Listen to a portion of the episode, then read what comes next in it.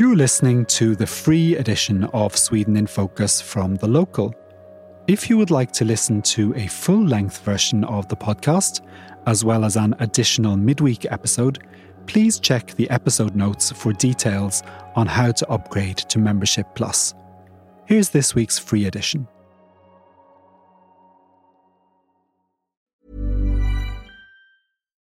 Millions of people have lost weight with personalized plans from Noom, like Evan, who can't stand salads and still lost 50 pounds. Salads, generally, for most people, are the easy button, right? For me, that wasn't an option. I never really was a salad guy. That's just not who I am. But Noom worked for me. Get your personalized plan today at Noom.com. Real Noom user compensated to provide their story. In four weeks, the typical Noom user can expect to lose one to two pounds per week. Individual results may vary. Hello, and welcome to the latest episode of Sweden in Focus, the locals podcast looking at the week's most interesting talking points. We are recording this episode on Thursday, the 8th of December. Coming up today, we're going to be talking about the Nobel banquet this weekend, Sweden's Santa Lucia celebrations, new comments from the migration minister about permanent residency that were reassuring for workforce migrants, less so for people who came to Sweden as asylum seekers. We'll look at the extradition to Turkey of a suspected PKK member. We'll listen to an interview with Pakistan's ambassador to Sweden. And finally, we'll examine the government's plans for a cultural canon and what it's likely to mean for foreigners in Sweden. I'm Paul O'Mahony and I'm joined in Stockholm by James Savage. And in Malmö, we have Becky Waterton and Richard Orange. And we also have a guest today, Anna Troberg, a critic of the cultural canon proposal, who is calling in from Vingåker. Is that right, Anna? Is that where you're calling in from? Yes, exactly. From a very cold Vingåker. How cold is it there today? Oh, it was minus 15 when I got up. It's a little bit better now. Okay, I think we're going to need to tell people where Vingåker is. Not everybody's going to be aware. Oh, it's about one and a half hour from Stockholm, like a little bit away from Katrineholm. Sort of in towards Örebro, that direction. Exactly. Best known for the as being the hometown of Göran Persson, former Prime Minister of Sweden, right? Exactly, and one of the Hollywood wives too, I think. so it's a it's it's a it's a mixed bag. Brilliant. Uh, well, welcome to the podcast, Anna. Can you tell us a little bit about yourself? Just give some background. Yeah, uh, thank you very much for having me on. Uh, I'm the chairman of DIK, and DIK is a, a trade union, uh, and we organize people that work in culture, communications, and within the creative area. Mm-hmm so librarians and people that work in museums and communicators and, and so on. And before I ended up there, I was the head of a publishing house and I translated books and I even wrote a book and I've meddled a little bit in politics. Former head of the Pirate Party, is that right? Yes, that is true. it, feel, it feels like a lifetime ago. Pirate Party, that was interesting. So, you, I mean, because you, you you had you had a period of quite a quite significant success in Swedish politics, didn't you? Oh yes, the party uh, went on to be in in the European Parliament for uh, for uh, five years, so so that was good. But um, I left that in 2014, and since then I haven't uh, had anything to do with party politics. I, mm. I uh, try to work in other ways with with separate issues. Okay, well, I think we'll move on to what's coming up this week, and the the Nobel banquet is being held on Saturday, the day this podcast goes out. What are the most important things to know about what is arguably the party of the year in Sweden. Well, what's not to know? I mean, it is for for most Swedes. It's a it's a really really big occasion. I mean, you notice it. It, it, takes an awful lot of media space. You see, you know, the, for the whole week leading up to the Nobel banquet, the, the big news bulletins, they're interviewing Nobel Prize winners. They are talking about the things that the Nobel Prize winners have done. So it becomes it's, it's very educational. And then on Saturday we will have the, the, the not only the banquet, but first the, the kind of business end of it, the prize giving, where in the Stockholm Concert Hall all the prize winners are, are, are given their award by the king, with lots of dignitaries lined up to sort of lend the occasion a sense of this is a really a really big deal, and it is a really big deal. Then after the concert hall, everyone goes over to the to Stockholm City Hall, where there is a massive massive banquet. It's held on the 10th of December every year. And this banquet will be televised live, and Swedish people, lots of Swedish people, will sit down for several hours to watch other people eating dinner. Sounds amazing. It's it's it's it's look it's it, as a tele as a television spectacle, it's a bit special. Um, it's not always entertaining. Some of it, you know, you, you, the the camera will be panning around the room and talking about what people might be saying to each other, and of course, there's a lot of focus on the dresses and on the tiaras and on the jewelry and you know who's sitting next to whom and what they might be talking about. But then also there is a lot of focus on the science as well. There'll be interviews on on TV interspersed between courses. They'll interview all the prize winners. The prize winners will all give um, speeches, which are supposed to be fairly light-hearted. Mm-hmm. Although I, I, think when you look at the media coverage and when you talk to Swedes, a lot of what they what, what they're talking about is not what the prize winners are doing or what they're saying. It's what it's what the royals have got on their heads or what sort of dresses they're wearing or which politician is dancing with which other politician because they the the dance at the end of it is is all filmed. But you know, if you want to really up your kind of Swedish credentials when you have to pass that citizenship test. Watch the Nobel banquet and and learn to enjoy it because if you've done that, then you are really Swedish. Nothing in the world would make me watch the Nobel banquet. is is anybody else going to be watching? Oh well, well, being the Swede here, I have to confess that I, I do watch it because I want to see when they come in with the desserts, and you have to wait a long time for the desserts. do you organ? Do you do you do what a lot of Swedes do? Organize uh, a, a Nobel party where you kind of like try and eat Nobel style food while you watch it on the TV? Because I've heard of people doing that. Do you do that? No, I don't. I have friends that do that, but I, I, I, don't have the patience to do that myself. So so I sit there and eat like macaronis or something. they, they have a completely different dinner over there. Have you ever been invited, James? No. no, you have to be very, you have to be very, very eminent to be invited. So you're, the, you're that bloke off the telly. I'm that bloke off the telly, and and I was, unfortunately, I've never made it into the Nobel banquet. Okay, and we've also got St. Lucia's Day coming up uh, on Tuesday, the 13th of December. It's always on the 13th.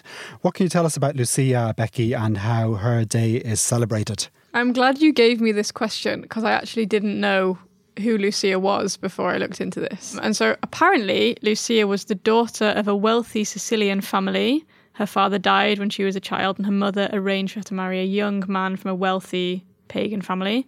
But Lucia had vowed herself to God. She'd refused to marry, spurned all worldly possessions, and said she was going to distribute her dowry to the poor, which um, slightly annoyed her, her suitor, who thought that that dowry rightfully belonged to him. Mm-hmm. So he denounced her. The, the, the governor's guards came to take her away, and they were unable to move her. They tried to like get a team of oxen to like physically move her and the, the oxen couldn't move her. Then they tried to burn her, but then she wouldn't catch fire. Finally, they, they killed her with a sword. But then up until that, they'd already she'd already become a martyr.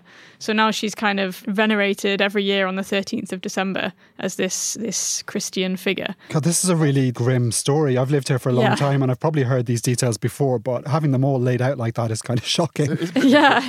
Sounds a bit like the Rasputin murder as well, doesn't it? No, it's mainly just like an excuse for people in Sweden to to kind of look forward to something at Christmas, get loads of lights, have some nice singing, eat some lussebullar, which are these saffron buns. It's mm. it's not really seen as like I mean, Sweden's a very secular country, and I think a lot of Swedes, you know, you, you, you can see that it's religious, you can see that it's Christian. She's called Saint Lucia after all, but I think a lot of Swedes nowadays see it more as like, okay, your children, like if you have a if you have a daughter, then she might she might like dress up in a little dress. If she's lucky, she might be the Lucia. It's like this crown of candles. It can be actual real candles dripping wax into their hair, or it might be LED candles, and then they'll do this procession where everyone will sing Sancta Lucia, mm. and then all the boys will be stjärngossar, Star Boys. Yeah, Star Boys. They'll be wearing these little pointy hats and uh, and white robes, which yeah. Don't say it. Don't say what you're thinking.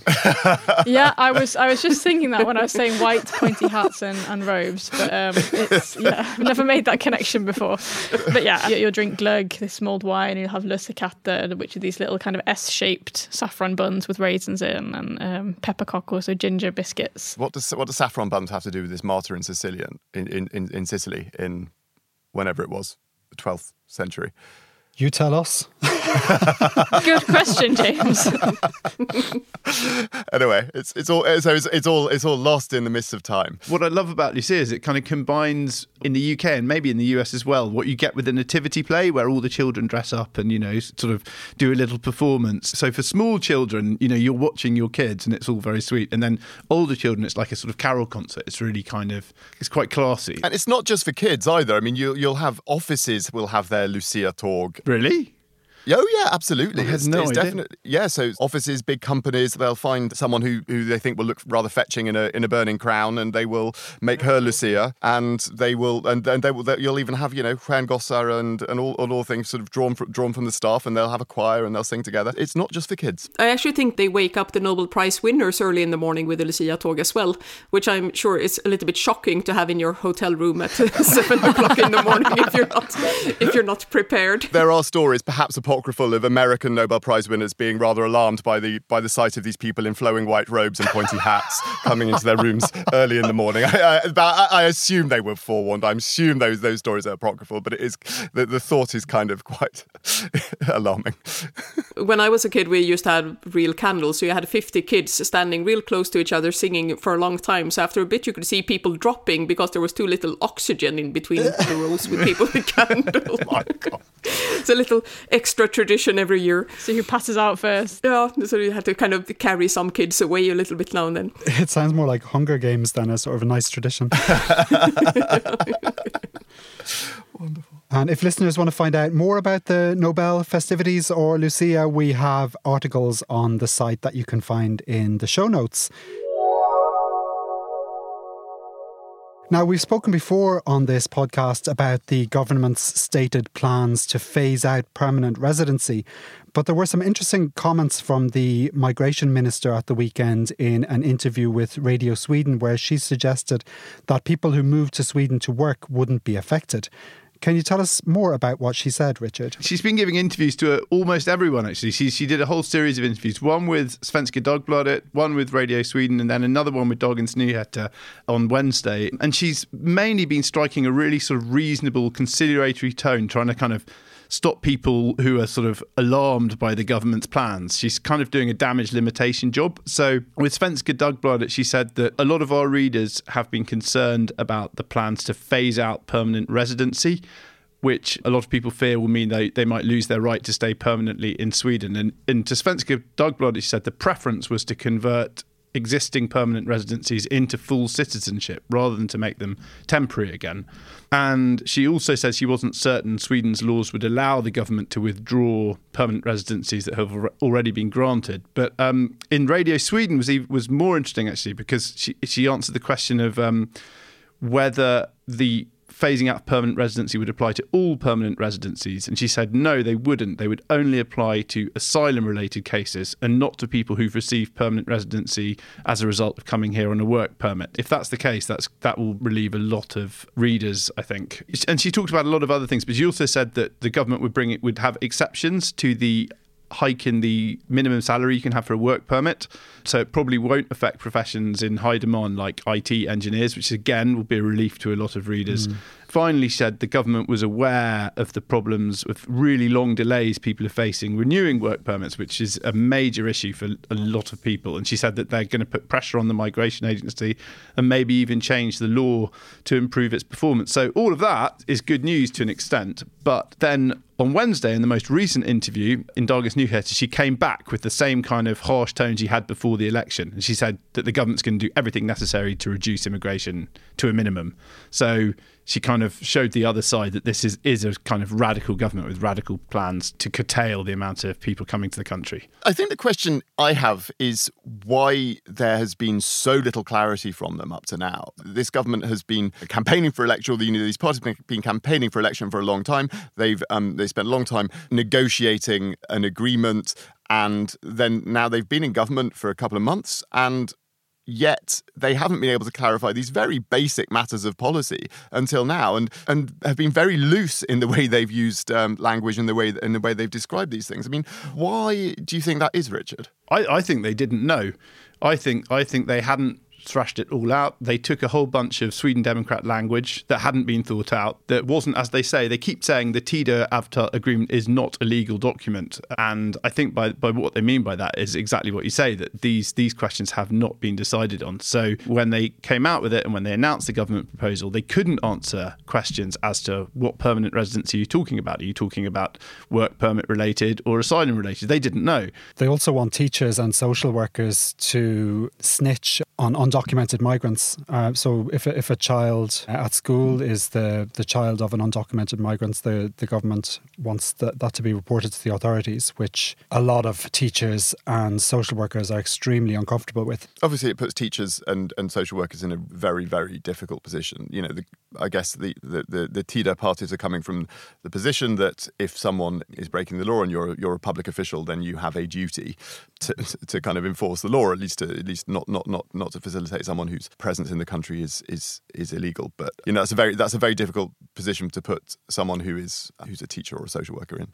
It also affects, uh, we organize librarians, and librarians are very worried about this because the library law says that the libraries are for everyone without exception. Everybody should be allowed to come to a library and take part of whatever the library offers. So if this suggestion becomes law, then the librarians are kind of stuck between following the library law or this law. So whatever way they do, they can't do right. And I mean, most librarians find this very, very upsetting to have to, well, as you said, Paul, to, to snitch on people. Uh, Engström, the right wing extremist who killed the psychiatric care worker Ingmarie Wieselgren on Gotland this summer and planned to murder the Centre Party leader Annie Lööf, was found guilty this week and sentenced to psychiatric care.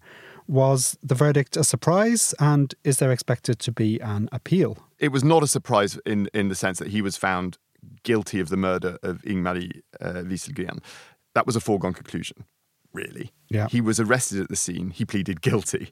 That's pretty clear that he was going to get convicted. But there were some question marks. The fact that he was convicted of planning terrorist acts for the planned murder of Annie Lööf was perhaps not a surprise, but was not quite as certain. Then the fact that they that the court decided that the murder of Ingmarie Wieselgren was not considered a terrorist act was also not a foregone conclusion. But the court decided that the the bar for an act to be considered an act of terror is set quite high, mm. and it depends on the likely effect on society as a whole. And so Lööf's position as a party leader and a public figure that meant that any acts or pl- any planned acts against her passed that test and were considered to be planned, in this case, planned acts of terrorism, whereas the, the murder of Ingmarie Wieselgren was, was, was murder pure and simple. Then there was a question of whether he would get prison sentence or to uh, secure psychiatric care. Now, he was sentenced to um, secure psychiatric care.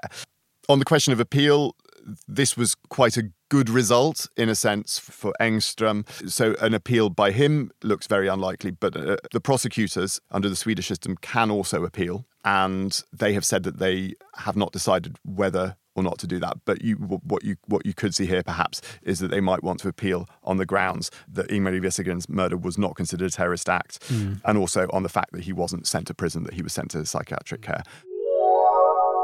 There was also a significant development in the ongoing saga of Sweden's NATO application and the question of how much the government is ready to bow to Turkey's will. Turkey, as we've mentioned before, says Sweden is too soft on the PKK, a Kurdish group deemed a terrorist organisation by Turkey and indeed the European Union. But this week, Sweden went some way to appeasing Turkey's President Erdogan. Can you tell us what happened, Becky, and how Turkey has responded? So, Sweden replied by extraditing a convicted member of the PKK, the Kurdistan Workers' Party. So, this is Mahmut Tat, who was uh, he was sentenced to more than six years in jail by Turkey, a Turkish court. Then he fled to Sweden in 2015, denied asylum by the Swedish authorities. So he's now been extradited back to Turkey. Um, and he was detained by Turkish police uh, shortly after landing at Istanbul airport and uh, has been has been jailed in in Turkey. Mm. Turkey's Justice Minister Bekir Bozdağ said on um, Turkish state TV after this extradition that the return of the PKK terrorist is a start showing Sweden's sincerity. So it looks like they're kind of expecting a little bit more. They're not just going to accept this one person being extradited. And just as a quick addendum to that, the Expressen newspaper is now reporting that the Swedish Prosecutor General has recommended to the High Court that Sweden refuse to extradite two other men on President Erdogan's wish list, who Turkey claims collaborated with the Gulen movement suspected by Ankara of trying to stage a coup in 2016. I don't think it's a, a coincidence that the, the person that they did extradite was refused asylum in Sweden. No. I think the rules are a little bit stricter if it's someone that's been given asylum or given a residence permit. Absolutely. Very much. If you're looking for plump lips that last, you need to know about Juvederm lip fillers. With Juvederm Volbella XC and Juvederm Ultra XC, your lip look, whether it's subtle or bold, can last up to one full year with optimal treatment and no additional maintenance. Find a licensed specialist and see if it's right for you at juvederm.com today. That's J U V E D E R M.com. Add fullness to lips in adults over 21 with Juvederm Volbella XC or Juvederm Ultra XC. Do not use if you have severe allergies or a history of severe allergic reactions, or if you're allergic to lidocaine or the proteins used in Juvederm. Tell your doctor if you have a history of scarring or taking medicines that decrease the body's immune response or that can prolong bleeding. Common side effects include injection site redness, swelling, pain, tenderness, firmness, lumps, bumps, bruising, discoloration, or itching. As with all fillers, there's a rare risk of unintentional injection into a blood vessel, which can cause vision abnormalities, blindness, stroke, temporary scabs, or scarring. For full important safety information, visit juvederm.com. Millions of people have lost weight with personalized plans from Noom, like Evan, who can't stand salads and still lost 50 pounds. Salads, generally, for most people, are the easy button, right? For me, that wasn't an option. I never really was a salad guy. That's just not who I am. But Noom worked for me. Get your personalized plan today at Noom.com. Real Noom user compensated to provide their story. In four weeks, the typical Noom user can expect to lose one to two pounds per week. Individual results may vary. Uh, last week, we had the first in a series of interviews with ambassadors to Sweden. And earlier this week, I spoke to the Pakistani ambassador, Zahoor Ahmed. Uh, we know that the local has a lot of Pakistani readers and listeners, and we wanted to find out more about the community and relations between Sweden and Pakistan. And I started by asking the ambassador to give some background about himself. Uh, I'm a career diplomat, and uh, I've been in this job for uh, nearly 30 years now. I've been posted in uh, several countries in Asia and uh, Europe. I've been in UK twice, once in Budapest also, and then in China and Philippines. When did you come to Sweden? Uh, almost two years now, and uh, I came right in the middle of the COVID, so uh, things were a bit different than they are right now. Could we talk now a little bit about Pakistanis in Sweden? Uh, and to start with, how many how many are there? Uh, according to our estimate, there are about 20 to 25,000. And uh, we don't have exact figures. And the reason is that uh, it depends how, how you define a Pakistani. And most of the Pakistanis here are basically dual nationals, they are uh, Swedish and Pakistani. And then there are uh, people who were not even born in Pakistan and they have they are of Pakistani heritage. So those people don't come into the figures of the Swedish authorities. What are sort of Pa- Pakistanis doing in Sweden? Mostly Pakistanis who have came uh, have come to Sweden, they have come through the route of education. So most of them are graduates from Swedish universities, and uh, they are either working with Swedish companies or they are uh, they have their own startups. There are some in other odd businesses like restaurants and. A few in the construction industry also, but most of them are IT people or engineers. And then we have a group of doctors, even. It's a mixed group, basically. The interesting thing here is that probably the percentage of professional people, the percentage of educated people, is much higher than any other Pakistani origin community uh, in the in the rest of the world. I think that's why that's why uh, they have created a very good uh, name for themselves. And in the um, particularly, I think there is there is a lot of potential for uh, developing collaborations in the IT sector and in, in generally in the technology sectors. And uh, I think that is because uh, these people have awareness of issues in Pakistan, the market in Pakistan, and also they have awareness of what, what Swedish technology is, what, what is the uh, management style of Swedish uh, companies. So, this is sort of uh, what we typically like to call a win win uh, situation. Does it differ a lot from um, Pakistani management style, Swedish management style? A Swedish management style, uh, from what uh, the little that I know, is uh, a lot about flat hierarchy, and this actually has impressed me a lot about Swedish society. I've met some of the CEOs and had lunches with them, and at the end of the lunch, we all picked up our plate and put it in the sink, and we made coffee for ourselves, and I, I really like that. And I think that is uh, that uh, down to earth uh, way of thinking, the not thinking too big of yourselves, is a very good way. In in Pakistan, we have a very hierarchical uh, sort of uh, management style, and that is uh, partly also because that we are a society which thinks in collective terms. We are not an individualistic society. So the head of the family and then we transfer the same thing into a business. So the head of the business, the head of the organization is like a father figure or a mother figure to the whole, you know, institution. So uh, you don't speak up to your father. You don't have a free discussion with your father or mother. You have a controlled mm-hmm. sort of discussion. So that that is uh, the key thing which I could see is is a difference. A lot of Pakistanis in Sweden are work permit holders and the government plans to introduce a salary threshold of 33,000 kroner to qualify. Are you seeing any concern among Pakistanis about this proposal? Frankly speaking, as an ambassador, this is not uh, something which I am thinking about. Mostly, it's what I've seen is that uh, the Swedish companies and the Swedish businesses need talented people. Mm-hmm and uh, they need these talented people irrespective of their nationality. In Pakistan, we have a youth population which is uh, almost uh, 40% of our population is under the age of 30, and these are people who are getting a good education and they are uh, developing their skills. And as I said, that IT is one sector which has grown uh, tremendously, especially during the dark COVID times. Obviously, it's up to Sweden to make their own rules mm. in respect of uh, work permits and migrations. And uh, but I, I, I think that wherever there is an opportunity for businesses to collaborate, they will find a way. And what would you say is the best thing about living in Sweden in your experience? One thing is fresh air.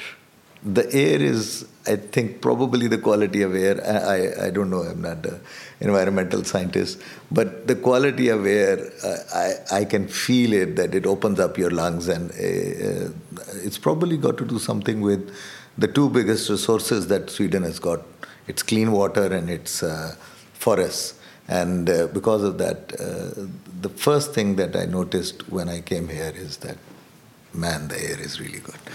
Do you have anything else that you'd like to add before we conclude? Thank you very much, Paul. And I've been a regular listener to your uh, podcast and uh, reading your uh, website also. And I think you are doing a very good job in making people who, uh, like me, who uh, didn't have much of an exposure of uh, Swedish culture and society to understand how things work here. Also, putting up some of the specific concerns the expat people have. So, good luck with that, and I'll definitely continue listening to you. That was the Pakistani ambassador Zahoor Ahmed, and all going according to plan, we'll be continuing this series next week, so watch this space. We're going to turn now, as we often do these days, to the Tidö agreement signed by the government and the Sweden Democrats, in which they lay out their plans for the next four years. And one of the things they've said they want to do is to task expert committees in various cultural fields with developing a Swedish cultural canon. What do we know about the plans so far, Richard? Well, as you say, in the agreement, the Tidö agreement, which is between the three governing parties and the far right Sweden Democrats, it says that they would appoint experts with quote, artistic competence in their respective fields who would develop a canon that would include different cultural forms. So the idea is it will be a canon that will not just be literature, but perhaps other cultural forms. In Denmark, there's eight categories, which is architecture, visual arts, design and crafts, film, literature, and music. So a lot of what the Sweden Democrats have been pushing follows from Denmark. So it's quite possible that, that, that you'd see something similar to that. And in his speech outlining the government's plans, Prime Minister Ulf Kristersson said that the experts would develop a proposal for a cultural canon over this mandate period. So they're not quite committing to having it in place over the next four years. It might be something that will go on for the next mandate period. And this idea has been proposed by loads of people over the years, from the Liberals, but primarily by the uh, Sweden Democrats. And what I think one of the things that's worrying people is that the Sweden Democrats form a culture. Uh, spokesperson said, I think before the 2018 election, that the canon could become part of a citizenship test. So you wouldn't just have to read these as someone in Sweden. It wouldn't just be for schools, but you could, you know, potentially be deported because you haven't managed to understand them in sufficient detail. So that's one of the things that's alarming people. Okay, well let's let's talk now a little bit about what we think of the idea. And Anna, I think it's fair to say that you're not a huge fan of the idea of a state mandated cultural canon. Why are you so opposed? No, I'm absolutely not a fan. There, there's many reasons to not like this idea. Number one is that it is a nationalistic project. As Richard said, it's an idea that comes from the Sweden Democrats, mm. and they have said that they want to use it in citizenship tests of, of different kinds. So that's one huge problem. That is not a way that culture should be used. It's also a problem because what more are they going to do do with this? They have clearly studied the Danish project with the Danish cultural canon, but we also know that absolutely nothing came of that canon. Nothing happened to it. It hasn't really been used. It has a Wikipedia page. That's about it, and not that much more. So, if the government with the Sweden Democrats now want to make it successful with, within bunny ears, they will have to push it out into school, push it out into libraries, push it out in, into museums. Then you have two problems. One is that we have a principle in Sweden that politicians should be at arm's length distance from culture. So they should set the framework. They can decide that that we want a library or, or something like that, but they cannot meddle in what books the libraries should have. For instance, that should be the, the librarians, of course, who has the expertise to decide what is best, that what, what should be there. Uh, and this principle is very strong. This is a, a, strong foundation for Swedish cultural politics for many, many, many years, decades. If they decide to to create a cultural canon and to push it out, which is the only way to give it any impact whatsoever, then they are in effect amputating this arm.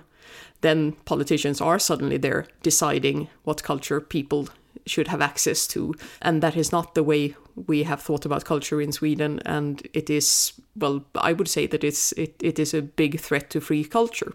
Interesting. I'm sure we'll come back to you in a moment. Anna, what, what do the rest of you think of this idea? Um, we turn to you first, James. I agree with Anna that the idea that, that the politicians deciding exactly what is the, you know, what's the important culture in Sweden, what are the import, important cultural works of culture in Sweden that everybody should know, um, is, is, is wrong. And in a sense, it's undemocratic. That's not what culture is about.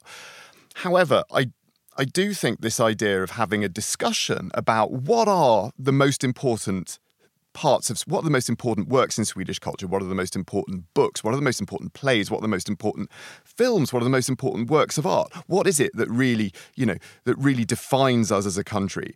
It's a good discussion to have. I think it's actually really good to to have a, a big, broad public discussion about, you know, what is really important and, and and to bring in different views and to bring in different ideas.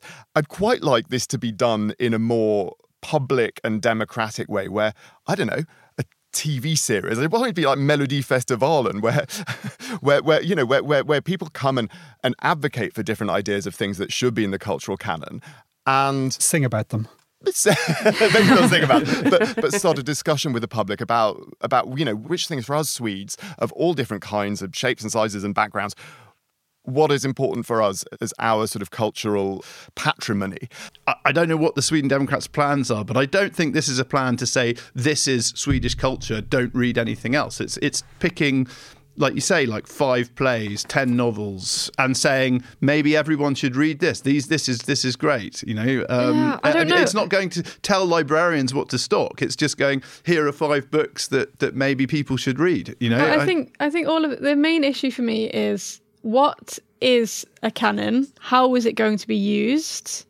Is it flexible? Can you add things to it? Can it be changed? Who's going to be reflected in it? Is it only going to reflect kind of mainstream Swedish culture? Is it going to reflect immigrant culture? Is it going to reflect non Christian culture? There's so many questions. Like that point you were making before, James, you can still do that without calling it a cultural canon. I think the whole idea of this being like, the state are approving some kinds of culture. What does that say about the culture that doesn't make it into the canon? Is it not good enough? Is Melodifestivalen going to be in the cultural canon? Is is kind of falukorv is falukorv med macaroni going to be in the cultural canon? Like that's culture. Food is culture. Like are you going to just have high culture? Are you going to have low culture? Are you going to have architecture? Are you going to have books? Are you going to have like the culture of Swedes not feeding guests children. Like all of these things are aspects of culture. And I think saying that some kinds of culture are better than other kinds of culture, I don't know if I agree with that. I, I completely agree with you. And there's also a problem that th- the government doesn't really say much about what they want with culture hmm. apart from the fact that they want a Swedish cultural canon they also have if you if you take inflation and things like that into account it's the smallest cultural budget in 20 years hmm. That they have presented hmm. so there's a problem and I I also think like you said James it's it's it's important to have discussions on on culture but I don't think a Swedish cultural canon will will make those discussions happen. What we need is we need school libraries that work with a school good school librarian in them. We need libraries that have enough funding. We need access to museums for everybody. All of those things will spark an interest for culture and they will spark interesting discussions around culture. I don't think a cultural canon is the way. I think it's something that the Sweden Democrats wanted in there. I think it's well, to be honest, a, ch- a cheap way for, for the government to look as if we have an idea what we want to do with cultural politics. But in reality, they're actually not doing that much. And when you talk to people that work with culture in one way or the other, they don't know what to do with a cultural canon. What they say is like, oh, but what are we going to do with this? We have the competence to to choose what we should offer people or what we should discuss and how we should discuss it.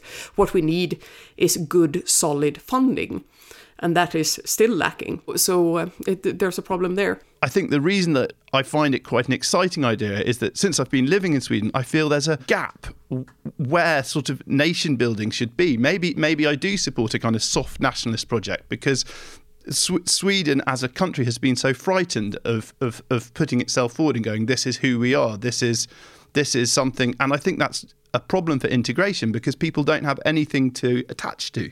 When countries go through big changes, like when Kazakhstan left the Soviet Union, you need to have a project of nation building to unite everyone, to bring everyone together. And I don't think Sweden's done that. And I think a cultural canon would be a good way of doing that. Say, you know, these are the great works that we all know about. DIK made a made a study of the eight parties in parliament in the spring, uh, and we looked at our cultural politics, and we could see that out of these eight parties, seven were. I mean, they, they disagreed on a lot of things, of course, when it comes to cultural politics, but they were very much in agreement that you, that this arm's length between politicians and culture should be upheld. That they mm-hmm. they had a very strong view that free culture is important, mm. but the Swe- Sweden Democrats were very different, uh, and it is important to remember that their view on this is it's they want to use culture as a tool to create a certain society or cer- a certain way of being and that is what i'm afraid of because I, this idea comes from them and i don't see that the three parties in, in government they, they can't really keep them away Yeah, they're not pushing back on it. You know. no, exactly. So I, say, I think the Sweden Democrats will have a lot of say in this, and their ideology and their view on things like this is so completely different. Uh, so that is always there in the background. But I'm not sure Swedish culture has that risk. Like I think Hungarian culture or Russian culture, there's all sorts of nationalist literature which could which can be used to kind of brainwash young children into a sort of oppressive, totalitarian uh, support. Uh, I don't think Sweden has that. I mean, is there anything? Is that there's no epic of the Swedes vanquishing their enemies, or I just don't see what there is in Swedish literature that there is to be afraid of well, I mean, that the Sweden you, Democrats could push. If you look at like far right movements adopting kind of Viking symbols, and you know this whole story of we are the Vikings that kind of go and rape and pillage the world, and you know mm. Nord- Nordic resistance movement have like Viking runes as their, you know, I, I could see that I could see that being like I mean it's already been adopted by the far right this is the thing. If the state comes out and says this is culture, I think it's it just culture is political, and or I think they could it's, force it's everybody to, to, to stick up Muhammad as a roundabout dog on every wall. exactly. And, uh, like, I mean, they could do something like culture that. Culture is provocative, and it's you know I, I think I think it's smart that the state doesn't get involved, and I think it's something that the people should decide on as well. Yeah. No, and I think also you have the the far right when it comes to these things when they when they talk about culture they're not necessarily so bothered with accuracy. So mm. they they create this like image of how it was way back when and this great Swedish culture and and it has very little to do with reality. Yeah, I actually I, re- I read the local and saw your suggested list of a Swedish culture. Well, that was canon, my just straight. Was, that was the, that wasn't my yeah. suggested list. That was the ones yeah. that are most obviously likely to make yeah, it. but that that was very interesting. I, I immediately stopped at uh, Carl Johan De Geer's Skända flaggan, defile the flag, yeah, which is basic, basically a Swedish flag with profanities written across it. Um, I do not think that that is what the Sweden Democrats see before them no, no, when they are imagining cultural canon. Yeah. But nevertheless, an important uh, piece of art, of course. Absolutely, and that should be in any cultural canon, as should, but as, as should Carl Larsson, as should you know a lot of the sort of national romantic art from the from the 19th century. I mean you know it's it's it's all of these things in in a in a in a proper cultural canon. Anything can be used to build a nation if you kind of have the right framing around it. Like you would never think that like the brothers grimm could be used to like create this kind of feeling of a shared german identity but you know i think i think if if people want to create a shared identity you can go back to this national romanticism you can go back to kind of the most basic folk tales and most things can be used to to create like a shared feeling of culture if you kind of frame it in the right way. I think. No, I think that's a good thing. You know, I think Sweden needs more of a shared feeling. I think it really depends on how it's done. it, it, like I think if it's done in an exclusionary way, it's not good, and if it's done in kind of a political way that's and it is exclusionary if you're saying you can only get citizenship if you learn all about these things. Yeah. Like then, it, then it's exclusionary. Totally. Yeah, but they haven't said they're going to do that yet. No. Um, yeah, but I think it would be a natural follow-on. According to Mike, the editor of the oh, Den- Denmark site, the Danish canon isn't just a Wikipedia page. According to him, they do take questions from it, which do feed into the Danish citizenship test. So they don't. It's not like you have to answer questions on the whole 108 works in the canon, but in the learning material for the citizenship test, there are some selected facts about the canon that you have to know about? I think it puts too much emphasis on how this list of, of different cultural phenomenons should help people to integrate. If you go to a Swedish library or Swedish museum, for instance, there is so much integration work that goes on there every single day. It could be reading, it could be language cafes, it could be yeah. any kind of thing. And when you take away a lot of money from that and and really keep these institutions working on way too little money. And then you go like oh but the cultural canon will do all of those things. Mm. no it, no it no it no, won't. No, it's, it's, it's kind of but but i completely agree. It, it, i want big discussions about culture. I think it's important for for everybody whether you're new to sweden or not. But i, I this fixed list coming from above is a problem because it's it's uh, it won't do what they hope it will do if this is the only thing that the government wants with with culture, well, then then we have a problem. It's much better if you give more money to the institution the institutions that are already there. Absolutely. That's all for this week. A big thank you to Anna Troberg for joining us. If you like what we do and want to become a member of The Local, we have an offer for listeners that you can find at thelocal.se forward slash podcast offer. If you already are a member, we very much appreciate the support, and you, of course, have full access to all of the articles linked to in the notes. Thanks to our regular panelists, Becky Waterton, Richard Orange, and James Savage. Our sound engineer is Reese Edwards. I'm Paul O'Mahony, and we'll be back again next week with another edition of Sweden in Focus. Until then, take care.